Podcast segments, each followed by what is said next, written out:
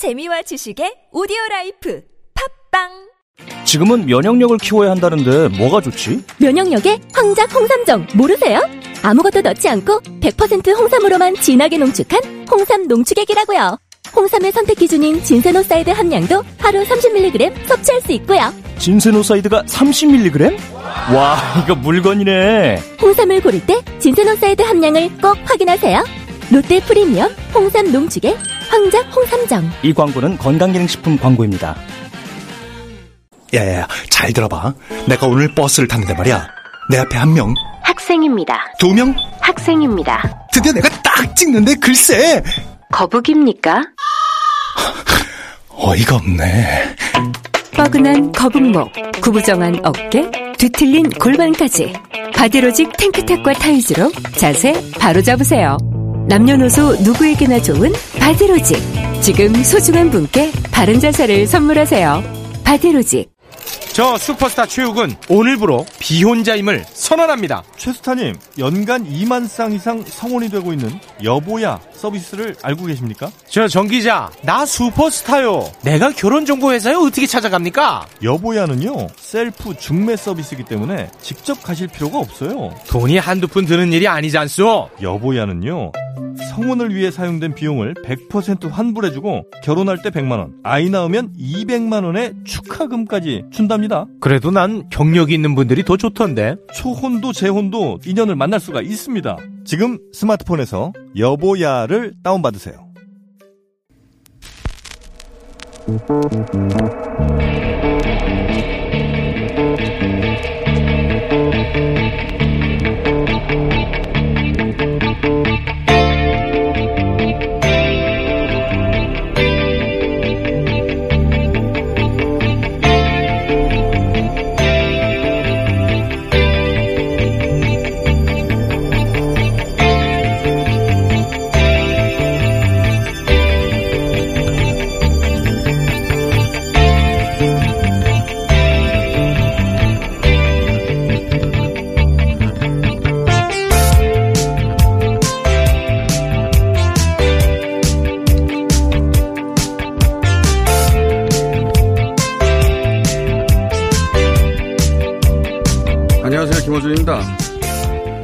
올해 들어서 우리 언론이 쏟아낸 기사만을 토대로 어느 외국인이 이번 4.15 총선 성적을 전망을 했었더라면 실제 결과에 크게 당황했을 겁니다.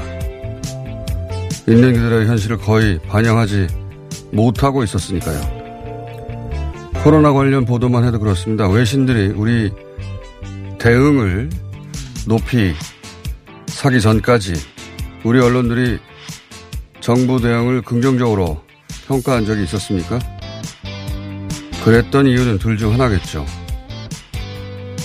정치적 목적이 있었거나 아니면 세계적 기준에서 어떻게 하는 것이 제대로 하는 것인지 알지 못했거나. 첫 번째 경우에 대해서는 할 말이 없습니다. 그들은 과거에도 그랬고, 지금도 그러고 있고, 앞으로도 그럴 테니까요. 두 번째 카테고리는 공부가 부족했던 거죠. 두 번째를 위해서 띄웁니다.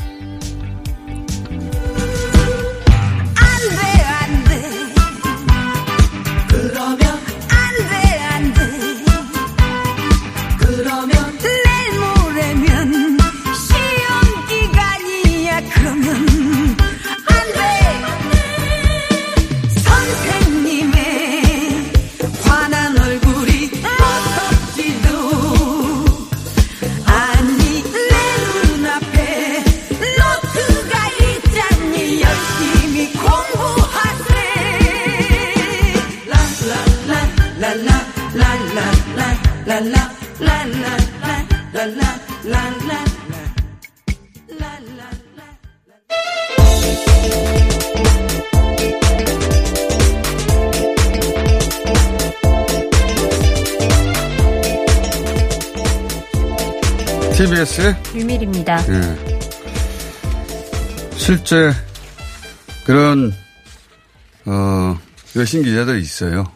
예, 한국어가 가능한 혹은 한국 기사들을 번역해서 계속 체크하는 외신 기자들이 어, 저한테 묻기도 합니다. 왜 이렇게 기사가 나오냐고.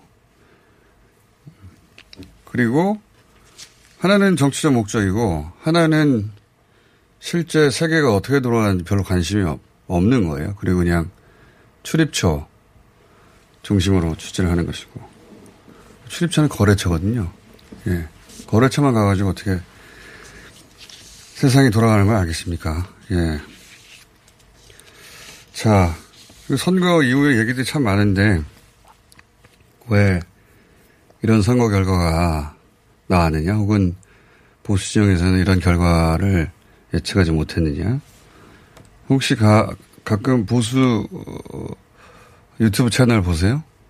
가끔 봅니다. 아주 가끔. 가끔. 예. 저도 가끔 봐요. 큰 사건이 있을 때마다. 어, 이해하고 싶어서 시각을. 양쪽 진영의 유튜브 채널을 간혹 큰 사건이 있을 때 체크해 보는데, 근데 이 보수 유튜브 채널은 지난 대선 이후에 어, 급격하게 증가했거든요. 여러 채널이 만들어졌고 이게 이제 와해된 탄핵으로 와해된 지지층을 결정시키고 결집시키고 어 그리고 그 유튜브 채널 그리고 카톡 정당 보수 매체로 연결되는 뉴스 사이클을 만들었어요.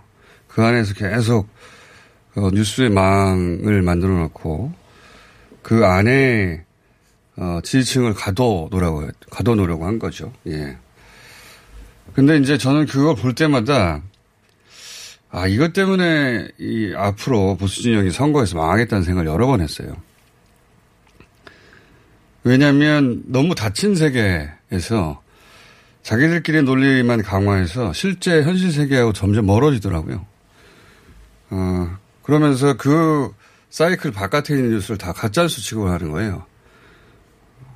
그러다 보니까 그 중간 지대에 있는 분들 예, 이렇게 뉴스를 어, 공격적으로 소비하지도 않고 그 여러 가지 이유가 있죠. 원래 정치에 관심이 그렇게 높지 않아서 그런 분들도 있고 생활에 바빠서 그런 분들도 있고 여러 가지 이유가 있을 텐데 여하간 이렇게 중간 지대에 있는 분들과의 평균적인 감성 상식하고 너무 멀리 떨어지는 거예요. 저 기준으로 선거를 치르면 망하겠다. 이런 생각을 여러 번 했는데, 실제, 어, 예를 들면, 차명진 후보로 인해 불거진 논란 같은 경우에는 그 거리를 상징하는 거거든요. 얼마나 평균적인 감, 인식하고 멀리 떨어져 있나. 근데 몰라요. 여전히. 예. 잘 하려고 만든 채널들인데, 공격적으로. 예. 점점 더 멀어지고 있다. 예. 그 일반적인 시민의 상식과 점점 더 멀어지고 있다. 이렇게 그래서 선거 끝나고 나서 그 선거 패배 요인을 해설하는 걸 또 각자 했길래 또, 또 봤습니다. 보다 보니까 저렇게 원인을 몰라서야 다음 대선도 어렵겠다는 생각이 듭니다. 예. 본인들이 키운 방송을 본인들이 망해가는 걸 깨달아야 될 텐데요. 자, 어, 선거 이야기는 좀 이따 하고 전 세계적인 코로나 상황을 잠깐 짚어보자면 어, 우리는 선거를 치느라 잠시 정신이 없었는데 어, 세계적인 상황은 점점 나빠지고 있습니다. 네. 예. 미국은 틀림없이 100만이 갈 것 같고요. 지금 67만인데 우리가 어, 월요일 날 다시 방송할 때는 70만이 넘어가 있을 거고요. 70만 원으로부터 100만 원 얼마 안 되죠, 이제. 정말 100만이 넘어갈 것 같고요. 100만 원에서 그칠 것 같지도 않습니다. 네. 계속해서 늘어나고 있고. 영국 숫자가, 그래프가 제가 수상하다고 그랬잖아요. 예. 계속 숫자가 늘어서 3주인가요? 예. 격리, lockdown을 봉쇄죠. 도시 봉쇄를 더 연장했어요. 연장하는 걸로 예. 결정했습니다. 터키도 예, 속도가 폭증하고 있고 일본이 만 명이 넘었어요. 예, 일본의 숫자는 두 가지로 보도가 됩니다. 하나는 크루즈를 뺀 숫자, 포함된 숫자. 이제는 크루즈를 넣냐 빼냐는 무의미한 처음부터 바보 같은 짓이라고 했는데, 예. 크루즈 누가 그리고 여기서는 귀국한 그 교민들 있지 않습니까? 일본 교민들 그 숫자도 따로 뺐어요. 뭐 하라고 정말 바보 같은 짓이라고 하는데 이제 그런 구분들이 무의미하고 일본이 만 명이 넘어가서 내일 오늘이나 예. 내일이면 예, 다음 주 월요일에 방송할 때는 어, 일본이 만 명이 넘어가서 우리보다 숫자가 많아질 네. 것이고 한 500명씩 계속 늘어나고 네 있습니다. 맞습니다. 어제도 500 몇십 명이죠? 570명이 넘습니다. 574명. 예.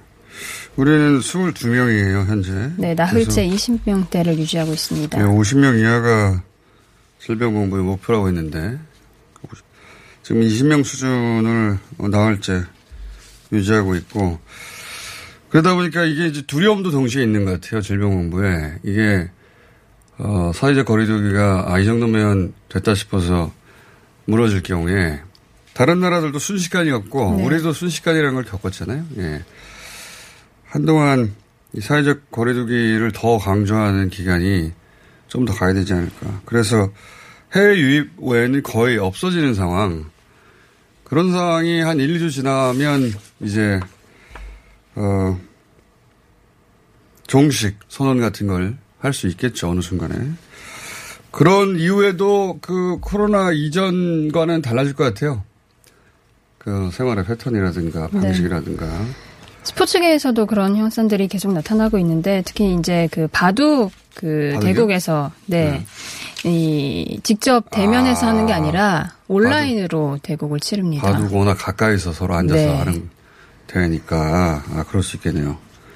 그래서 그러니까 온라인으로 대국장 전환됐다. 네, 대국장에서 테이블이 이제 1.5m 간격으로 있고 노트북을 앞에 두고 서로 아 치릅니다. 서로 마주 앉긴 하는데 네, 일정한 거리를 두고. 멀리 마주 앉아서 네.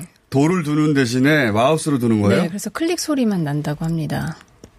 아 그러니까 완전 온라인은 아니고 마주 한 공간에서는 한 치르는데 하는데 1.5m 떨어져서 네. 바둑 판에 소리 안 닿으니까 네. 마우스로 한다. 네. 이런 누가 생각했는지 묘한은 묘한이네요. 예. 하여튼 바뀔 거예요. 바둑은 그렇게 한다고 쳐요. 예. 테니스를 그렇게 할 수는 없잖아요. 다른 스포츠는 어떻게 될지 많은 것들이 바뀌어올 것 같은데. 정치권 소식도 잠깐 짚어보고 네. 그럴까요? 예. 어, 민주당이든 통합당이든 지금 이제 선거가 끝난 이후에 무소속으로 출마했던 의원들의 이제 복당이 어, 음. 제기되고 있습니다. 민주당은 그 무소속으로 호남 지역에서 한 분 있고 네. 그다음에 미래통합당은 네 분이 네 분, 있어요. 네. 예. 대부분 어떤 절차를 거쳐 복당할 가능성이 높죠. 예. 그리고 또 무슨 뉴스가 있습니까? 어, 어제 이제 세월호 6주기였는데 예. 어제 조대한 세월호 특조위 일기 부위원장이 수사 방해 혐의로 검찰에 출석을 했는데 이 세월호를 둘러싼 의혹은 모두 거짓이고 지어낸 것이다. 어, 국가의 책임이 없다 이런 발언을 했습니다. 이분이 그런 비판을 많이 받은 분, 특조위 일기 부위원장이었는데, 예. 어, 당시에 특조위 파견된 해야, 해수부 공무원들을 복귀시키라, 혹은 당시 위원장을 사퇴해야 한다. 네. 어, 그리고 특조위를 해체해야 한다. 이런 주장들을 했었죠.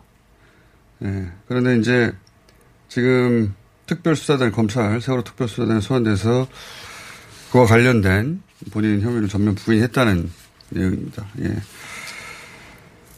세월호 특별수사단이 아직도 어, 출범한 이후로 어, 어떤 성과를 제대로 내고 있지 못한데 아마 이제 선거도 끝났으니까 속도를 내겠죠. 네. 예. 정치권에서 또 제2 교섭단체 구성 눈치싸움 이런 기사도 있네요. 네, 맞습니다. 현재 그 민주당과 통합 아 저기 민주당과 통합당에서 각각 이제 거대 의석을 차지한 가운데 위성 정당들이 조금 20석에 못 미치는 의석수를 확보하고 있어서 그것들을 채워서 이제 교섭단체를 꾸리냐 마냐 이런 고민에 놓여 있습니다. 그래서 이제 통합하느냐, 당을 합당하느냐 마느냐, 네. 어, 이런 얘기는 있잖아요. 선거 전에 유효했던 얘기고요. 왜냐하면 어, 더불어민주당 민주당의 의석수가 지역구만 163석 아닙니까? 그러니까 그 이 논리는 통합당이 어, 위성정당인 미래 한국당을 합당을 하지 않고 밖에 두고 그리고 그 교섭단체가 20석 이상이면 두 개가 되니까 두 개의 교섭단체면 여러 가지 유리해지는 점들이 있거든요. 예. 어, 공수처, 공수처 설치할 때 추천권이라든가. 네. 근데 이건 선거 전의 이야기고요. 지금은 민주당이 지역구만 163석을 차지했기 때문에 만약에 한국당이 두 개의 교섭단체로 이렇게 전략을 구사하면, 어, 더, 민주당은 세 개의 교섭단체도 만들 수 있어요. 의석수가. 그러니까 이런 머리 싸움은 의미가 없어졌어요. 만약에 두 개 만들면 세 개의 교섭단체로 나누어도 여전히 일당입니다. 그러니까 이런 이야기는 의미가 없죠. 아마 합쳐질 거라고 봅니다. 나눠서 이익일 때 그렇게 하는 건데 만약에 미래한국당이 합쳐지지 않고 두 개의 교섭단체 그러니까 미래통합당과 미래한국당 두 개의 정당으로 남는다.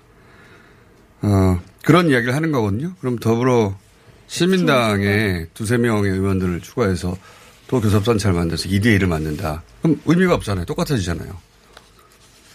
근데 그런 방식으로 싸우기 시작하면 어, 민주당은 교섭단체 또 하나 만들 수도 있어요. 네. 이렇게 편법으로 나오기 시작한다면 그래 그럼 우린 교섭단체 3개 만들 거야. 163석이기 때문에 입석을 빼도 140석이에요. 또 하나 더 빼도 교산세 4개 만들 수도 있어요. 그러니까 그런, 그런 식으로 싸우기 시작하면 보수정당이 불리할, 유리할 게 하나도 없기 때문에 이런 이야기는 선거 전에 예, 의미 있는 이야기고 지금은 아무 의미가 없습니다. 이렇게 하는 게 한국당에 불리해요. 미래통합당에. 그렇게 그런 방식으로 나가겠다고 치면 그러면 여당도 그렇게 해도 비판할 수가 없지 않습니까? 교섭단체 4개 만들 수 있다니까요. 그래서 그래도 일당이에요. 아무 의미 없는 얘기입니다, 지금은. 눈치 보기라는 건, 어, 만들까 말까를 가지고 눈치를 본다는 건데, 예. 유리해야 눈치를 보죠. 자, 그래서 이건 그냥 정리될 거라고 봅니다. 그냥 다 합당해가지고, 예. 두개 큰 정당으로 싸울 것이다. 다음 뉴스가 또 있습니까? 네, 스포츠 뉴스 오랜만에 스포츠 뉴스 할까 하는데요. 네, 정말 오랜만이네요. 네. 그 손흥민 선수가 번리전에서 네. 굉장한 골을 또 기록했지 않습니까? 이 골이 아. 네, 프리미어리그 역대 최고의 골로 지금 어 인지가 되고 있는데 영국의 네. 스카이 스포츠에서 투표를 하고 있습니다. 현재 그 투표에서 1위를 차지하고 있다고 합니다. 그렇군요. 이게 우리나라 네티즌들이 집중적으로 참여해서 뭐 과거의 사례를 보면 예, 박지성 선수가 이런 어떤 후보가 되면 막 가서 이렇게 등수를 높여주는 경우가 있었는데 이 골은 너무 대단해서 예, 그거 없이도 충분히 일이 할 만한 골이고 역대 최고의 골에 선정되고도 남을 골이라 저도 생각합니다. 네, 2위가 수아레스인데 12%라서 차이도 굉장히 많이 나고 있습니다. 2위가. 이거는 수아레스는 벌써 7, 8년 전이거든요. 저도 이 골 기억하는데 뭔지 압니다. 리버풀. 뉴캐슬, 네. 어, 어떻게 아세요? 저도 봤습니다. 자, 그 외에, 아, 이런 뉴스도 있네요. 예. 어, 일본 상황이 그 만만치가 않습니다. 계속 그런 상황으로 갈 거라고 얘기해 왔지만, 어, 긴급 사태를 전국으로 확대했고, 네. 예. 지금 확대가 뭐합니까? 그리고 이제 일본 언론도 도쿄 올림픽을 하느냐 마느냐 하는 것은 무의미한 얘기다. 반납하자. 네, 개최권을 예. 반납해야 된다. 이런 얘기가 예, 동경 올림픽이라는 게 이제 일본의 부흥을 상징하는 올림픽으로서 아베 정권이 오랫동안 공을 들여왔는데 그것 때문에 후쿠시마 사고조차도 어떻게든 축소하고 덮으려고 해왔지 않습니까? 그걸 봐줬어요. 일본 언론들도. 그런 식으로 그 동경 올림픽이 다시 한번 부흥의 기기가 어, 경제 부흥의 기기가 되길 바랄 마음들이 있었겠죠. 요. 근데 지금은 IMF가 이미 마이너스 성장을 전 세계적으로 전망하고 있지 않습니까? 올림픽으로 어떻게 해결될 일이 아닌데 올림픽 지금 하느냐 마느냐 무슨 의미가 있냐 반납하자. 예. 성가신 대회다 이런 표현까지 사실이죠. 네. 굉장히 냉정해졌어요 일본 언론들이.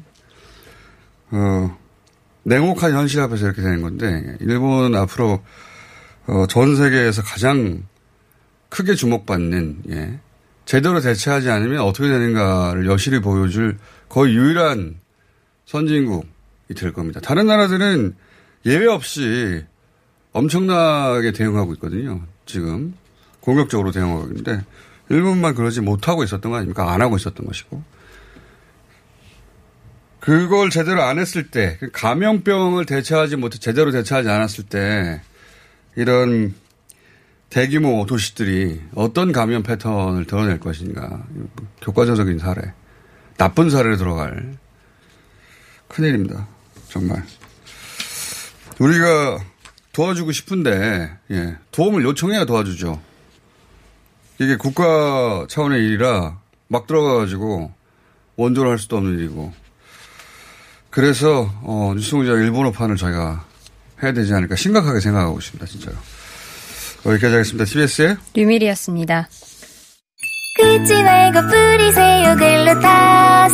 아직도 무작정 긁고 계신가요? 지금도 밤마다 긁어대는 아이 때문에 고민이신가요? 미친 듯이 가려울 때는 긁지 말고 글루타셀을 뿌려보세요. 약국이나 검색창에서 리얼한 후기를 확인해 보시고 많은 사용자들이 인정한 특허받은 글루타셀 스프레이로 긁지 않는 편안한 밤을 보내세요.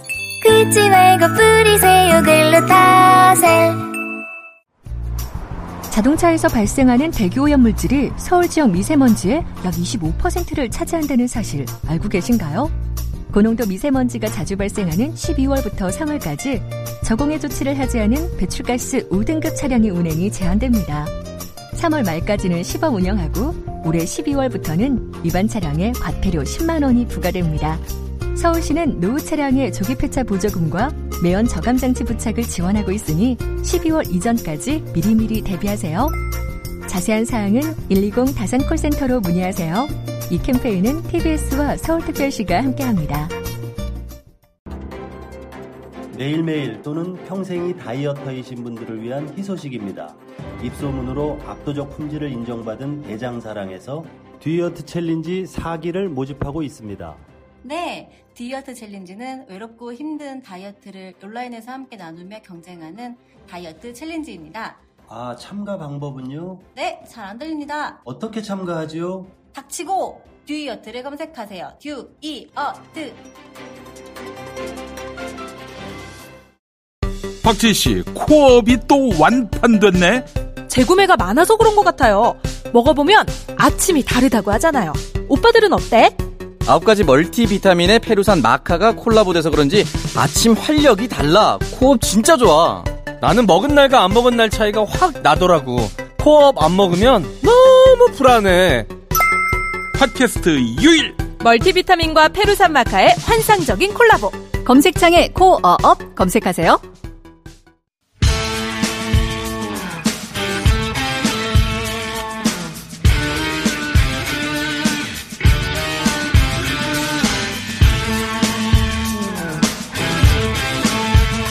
자, 여론조사 전문가들 또 모셨습니다. 아마도 다음 주까지는 이분들을 계속 어쩔 수, 어쩔 수 없이 봐야 되지 않을까.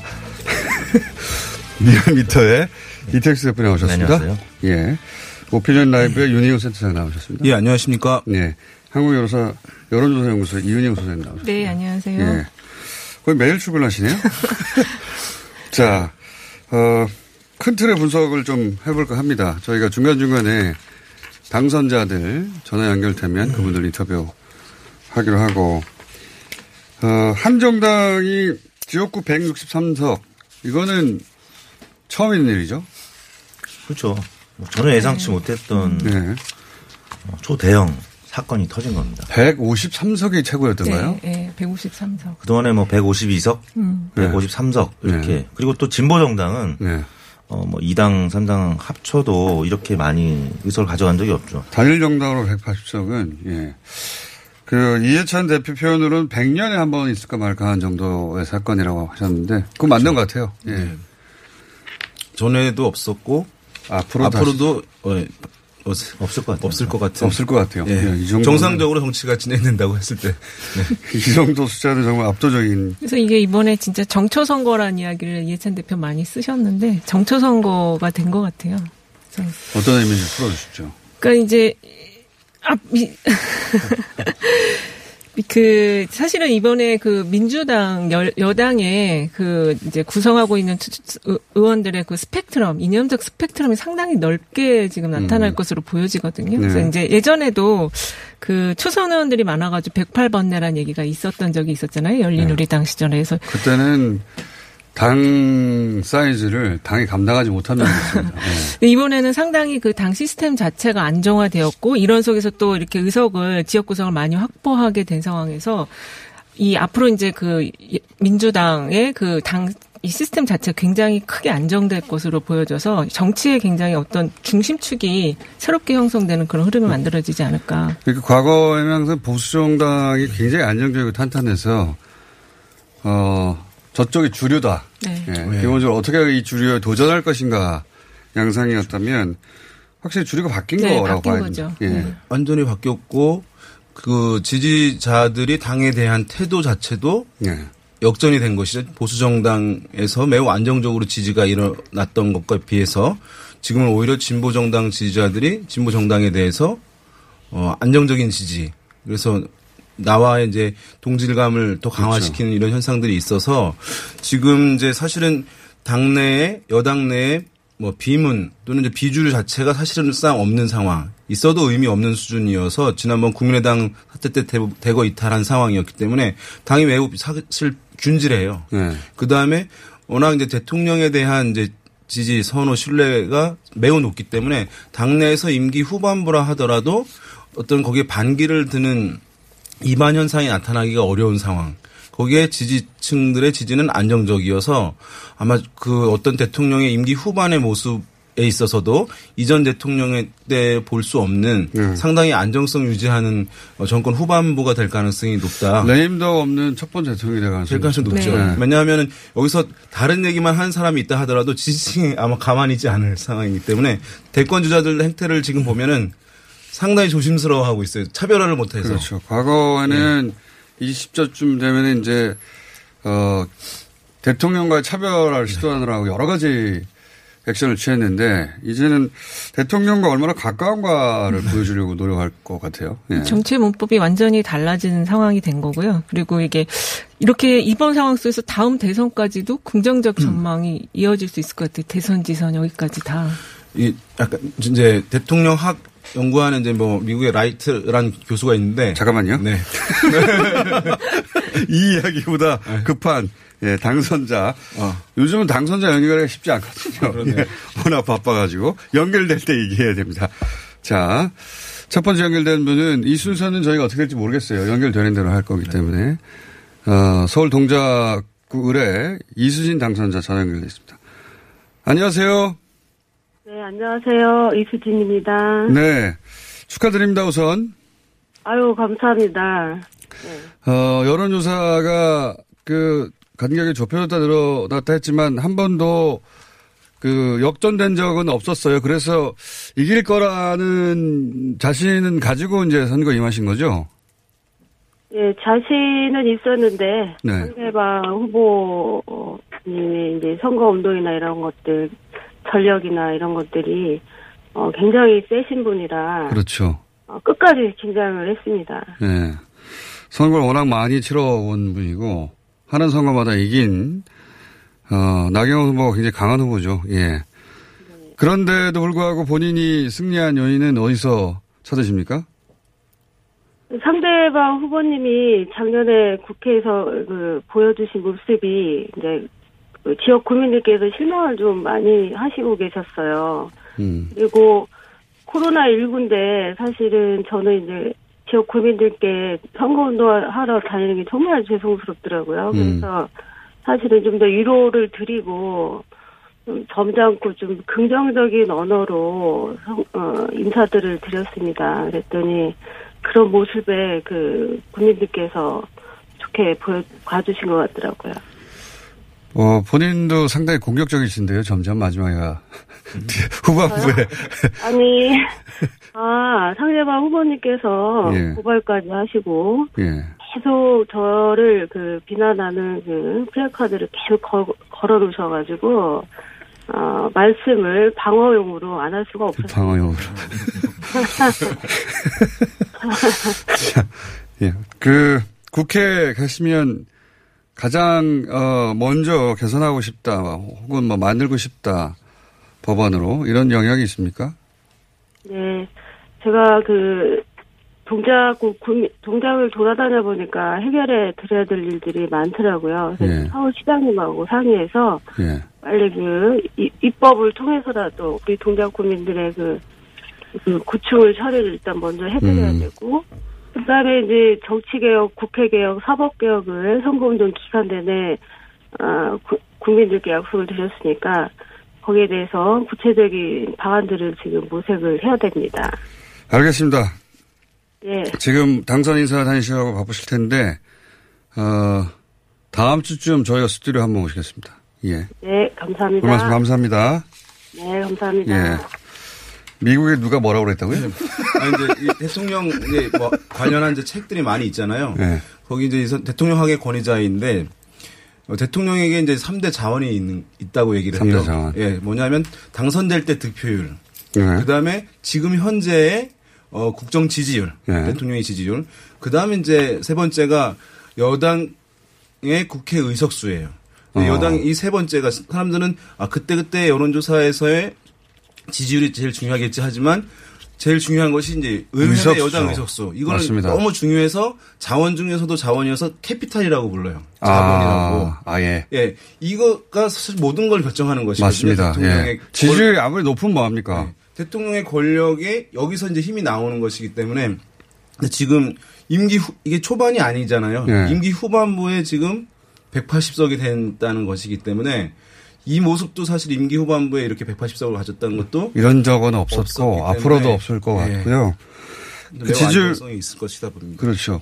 그, 레임덕 없는 첫 번째 대통령이 예. 될 거라고 봅니다. 레임덕, 그 기억이 가물가물해서 그렇지, 대통령 3년 반 정도 지나면 이제 다음 주자들이 주인공이 되고, 대통령은 끊임없이 추락하기 마련이었는데, 이게 나왔으니까 하는 말인데, 이런, 네. 매일매일 여론조사 하시는 네. 기관의 대표가 나왔기 때문에, 대통령 지지율이 거의 한 60% 가까이 되지 않습니까, 지금? 네, 그렇습니다. 지난 선거 전과 후로 나눠 볼 수 있을 텐데요. 선거 전 월요일부터 저희가 화요일까지 조- 조사했던 건 50% 중반을 네. 기록했는데 뭐 그것도 역시 이 작년 아 재작년이죠. 2018년 10월 어 4주차 이후 최고치였었습니다.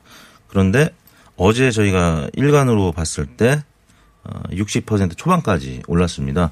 이게 어, 선거 전주 금토 분위기랑 비슷한 겁니다. 그때 네. 차명진 후보의 막말 어, 파동이 있을 때 60%를 살짝 찍고 사전 투표가 이루어졌거든요. 네. 근데 선거 끝났는데 그보다 조금 더 높은 60% 초반에서 중반 정도의 지지율이. 예. 나왔습니다. 있을 수 없는 지지율이란 말.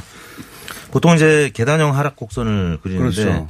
예, 문재인 대통령은. 코로나 19 사태도 또 장기화될 가능성이 있기 때문에 음. 올해는 계속 이 공난을 극복하는 또 이 과정에서 국민들이 힘을 실어주는 한 해가 되지 않을까 싶어서 뭐 대략 60%대에서 50%대를 계속 유지하는 음. 그런 대통령이 되지 않을까 싶습니다. 역주행하는 예, 첫 네. 번째 사례. 역대 대통령들의 임기 말이 항상 불행했잖아요. 그래서 30% 그- 네, 20%대 지지율이 아주 지지율이었죠. 네. 낮아지면서 굉장히 안 좋은 모습들을 보였었는데 이제는 그런 모습이 없어질 것 같아요. 야당복을 이제, 예. 네, 야당복을 이제 타고났다고 하는데 보고 태어났다면 너무 잔인한 얘기 아닙니까? 어, 계속 국민의식의 성장이라 신대철 이제 원내대표가 네. 150석 어, 의석을 주면은 탄핵 뭐 얘기를 했단 말이에요. 네. 근데 대통령을 뽑은 유권자들 입장에서 음. 그런 얘기 들으면 역결집 할 수밖에 없는 워딩이거든요. 또 공수처도 원래대로 돌리겠다. 국민들이 그런 면에서 어, 여- 정부 여당 힘을 실어주려고 하는 마음이 좀 공고화된 것 같습니다. 아직 그 충분히 그 표집이 안 되고 제가 보기에는 한 2, 3일. 음, 네. 그러니까 이 그 선거 결과가 충분히 이 사람들한테 네.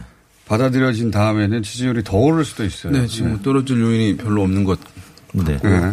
정당 지지도 꽤, 꽤 치솟을 거고. 네, 뭐 민주당도 40%대 중반으로 올라섰고요. 어, 선거 이유가 궁금한 거죠. 네. 선거 이후에 이제 뭐 당연히 40%대 중반의 소반으로 지금 올라가는 양상입니다. 오늘까지 조사를 해봐야 될 것 같고 정당 통합당은 네. 네. 40% 중후반으로 가는 일도 사실은 없는 일이에요. 그거는 없는 근데 미래통합당이 어제 지지율이 생각보다는 많이 안 떨어졌어요. 그러니까 말씀하신 대로 아직까지는 선거 바로 다음 날이기 때문에 예.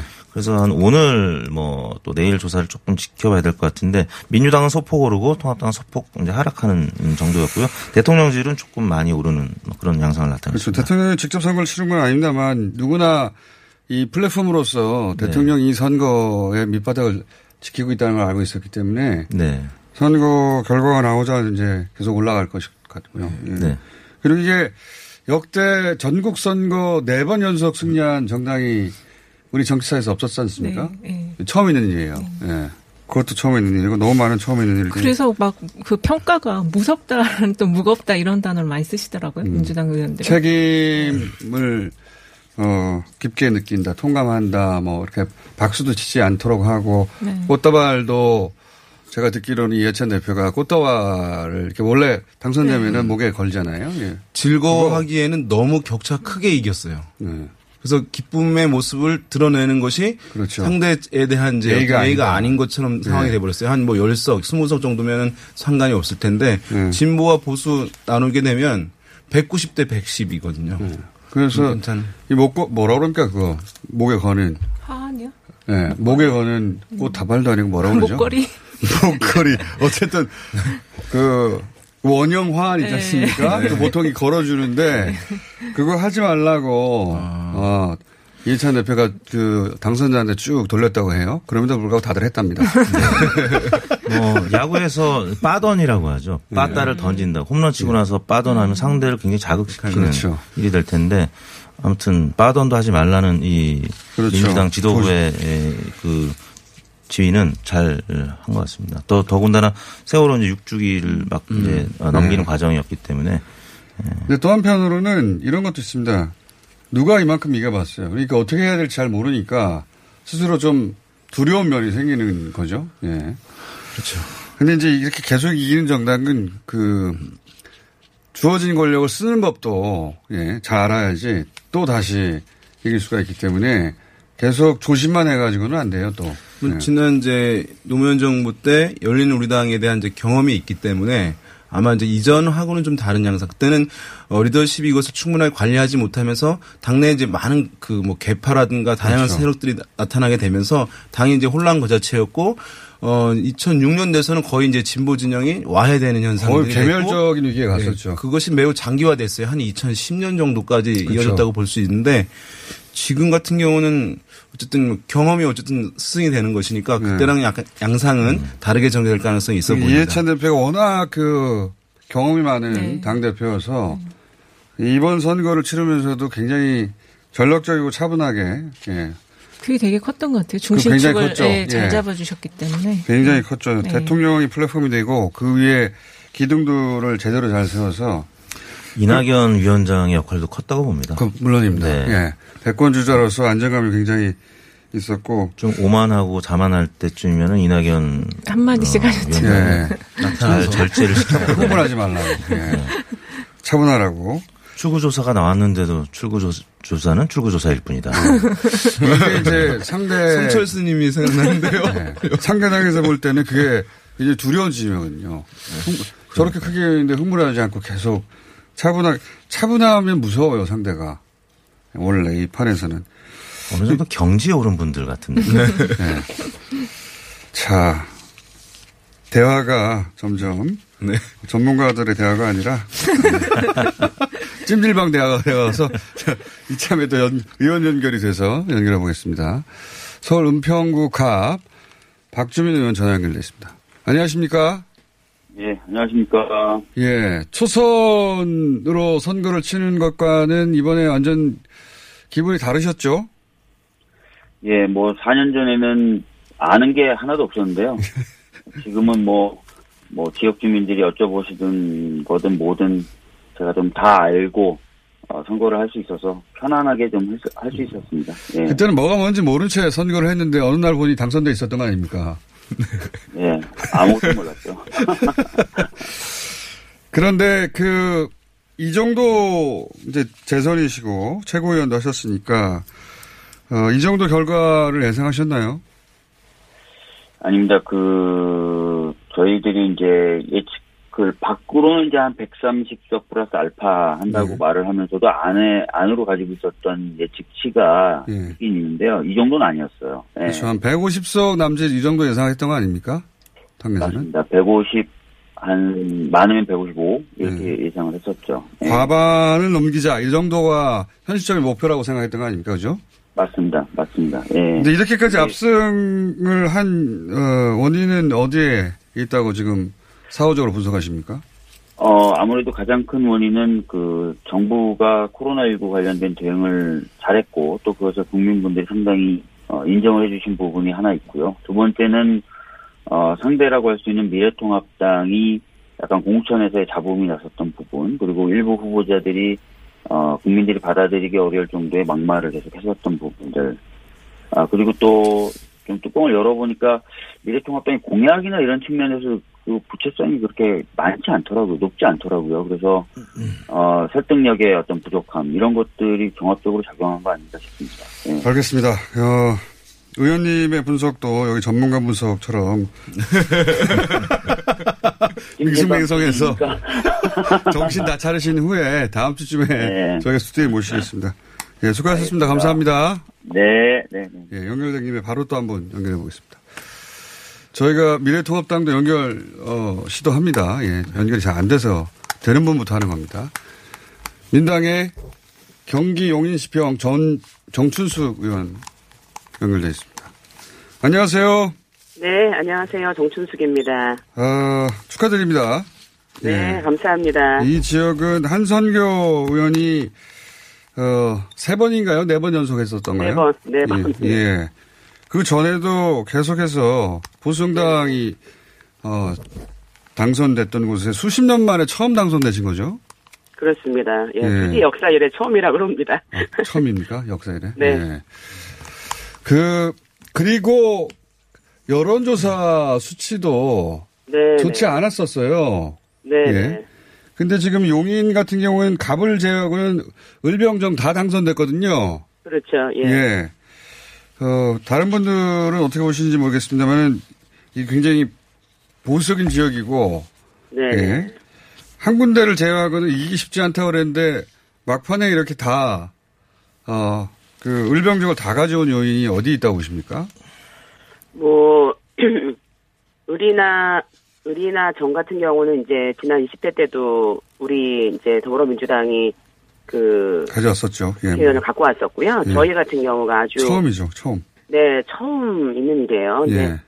뭐 말씀하신 대로 여론조사도 뭐 굉장히 안 좋게 나온 정도 많이 있었고 저희가 예. 계속 따라간 상태인데요. 예. 제가 그랬거든요. 저는 이제 여기 2018년 3월 7일 나와서 제가 하는 말씀을 드리는 말씀은 선거 때처럼 했다 이렇게 말씀드리는데요. 그때부터. 예. 네, 그래서 뭐 늘 말씀 듣고 그러니까 제가 뭐를 하면 다 수지 최초가 됐어요. 예를 들면 의정 보고서를 지하철역에서 돌리면 네. 어 아니 무슨 선거 때 됐습니까 이렇게 하시고 뭐 토론회 열면 아니 이게 무슨 일입니까? 그뭐 선거도 아닌데 왜. 네, 민원 청취회 날 하면 이것도 무슨 일입니까? 그래서 사실은 그동안 주민들께서 주민과 함께하고 얘기를 들어주고 같이 해결하는 이런 게 전혀 경험이 없으셨는데 제가 네. 지난 한 만 2년 이제 벌써 횟수를 음. 3년 됐는데 그동안 꾸준히 해온 거를 알아주시는 아. 알아보시는 분들이 계셨던 것 같아요. 네, 그래서 본인이 잘했다는 얘기군요, 다. 아 그렇게 됐네요 결론이.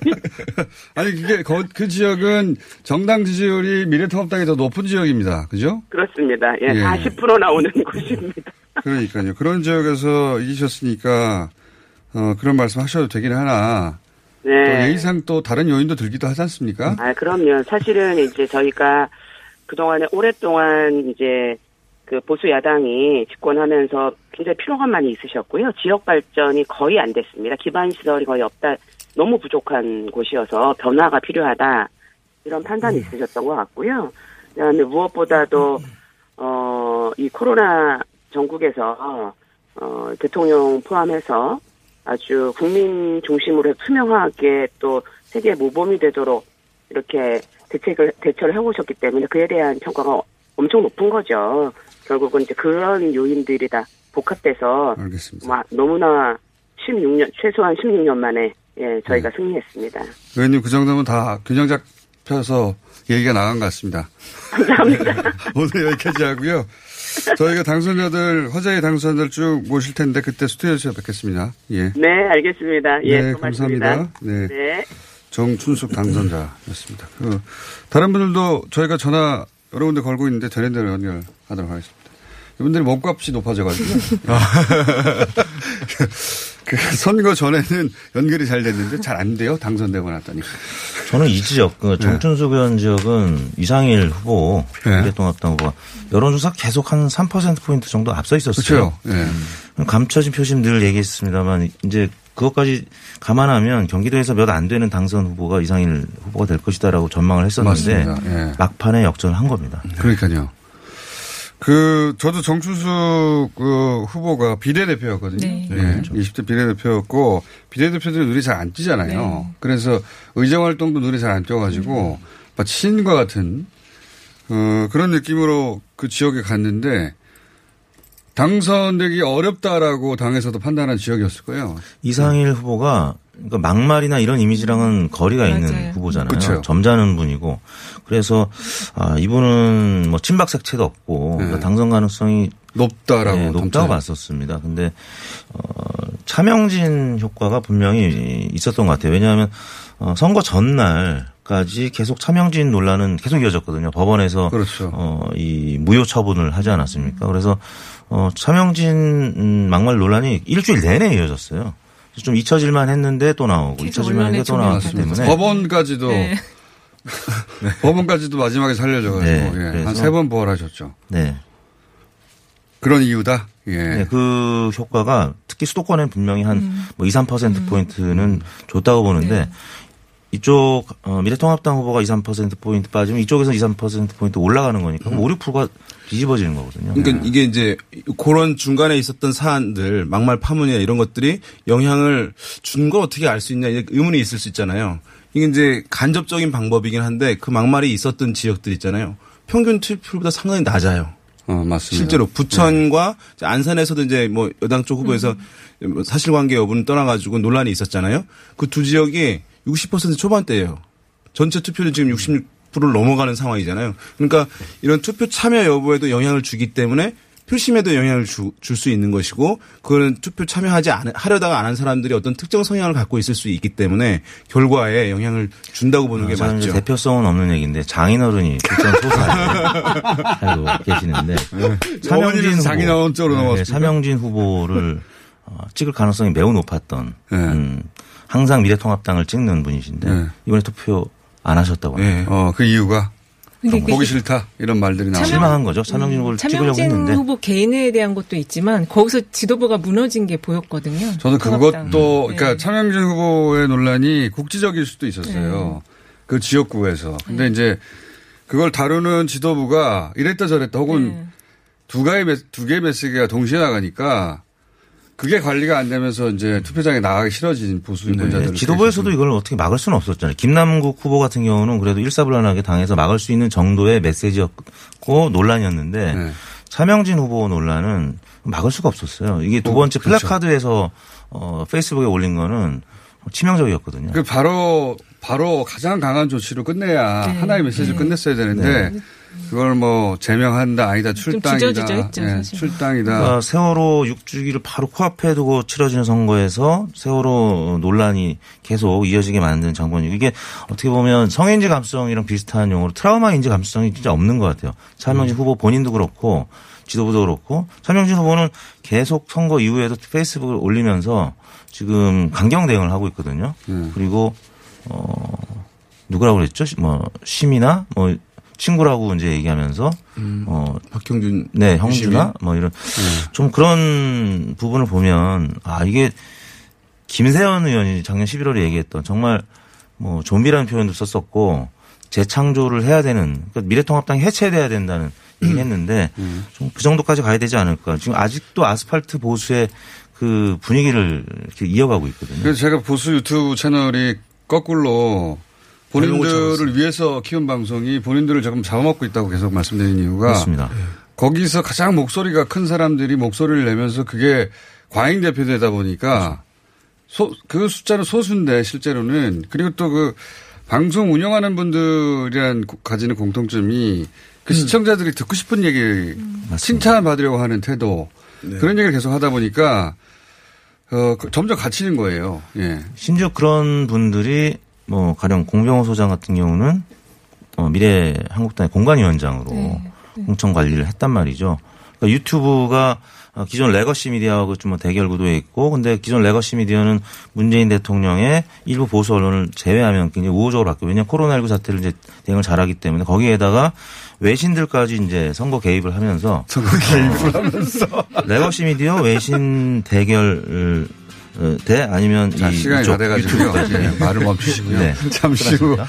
3부에서 10분 있다가 이어가도록 하겠습니다. 이게 분석할 게 많아요, 사실. 여러 가지 면에서. 의미 있는 것들 신기록이 쏟아졌죠. 네.